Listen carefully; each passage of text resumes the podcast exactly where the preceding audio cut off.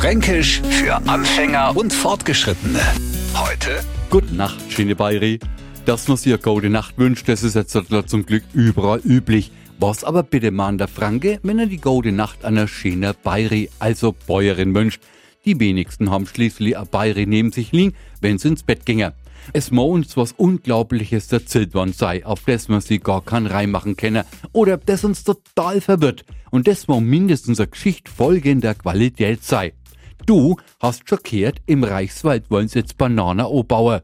Na gute Nacht, schöne Bayri, welcher Affe denn auf eine so blöde Idee gekommen? Das kannst du vergessen, unglaublich, nicht zu fassen, um Himmels Willen, oder jetzt ist alles zu spät. Das alles drücken wir mit einem Gute Nacht, schöne Bayri aus.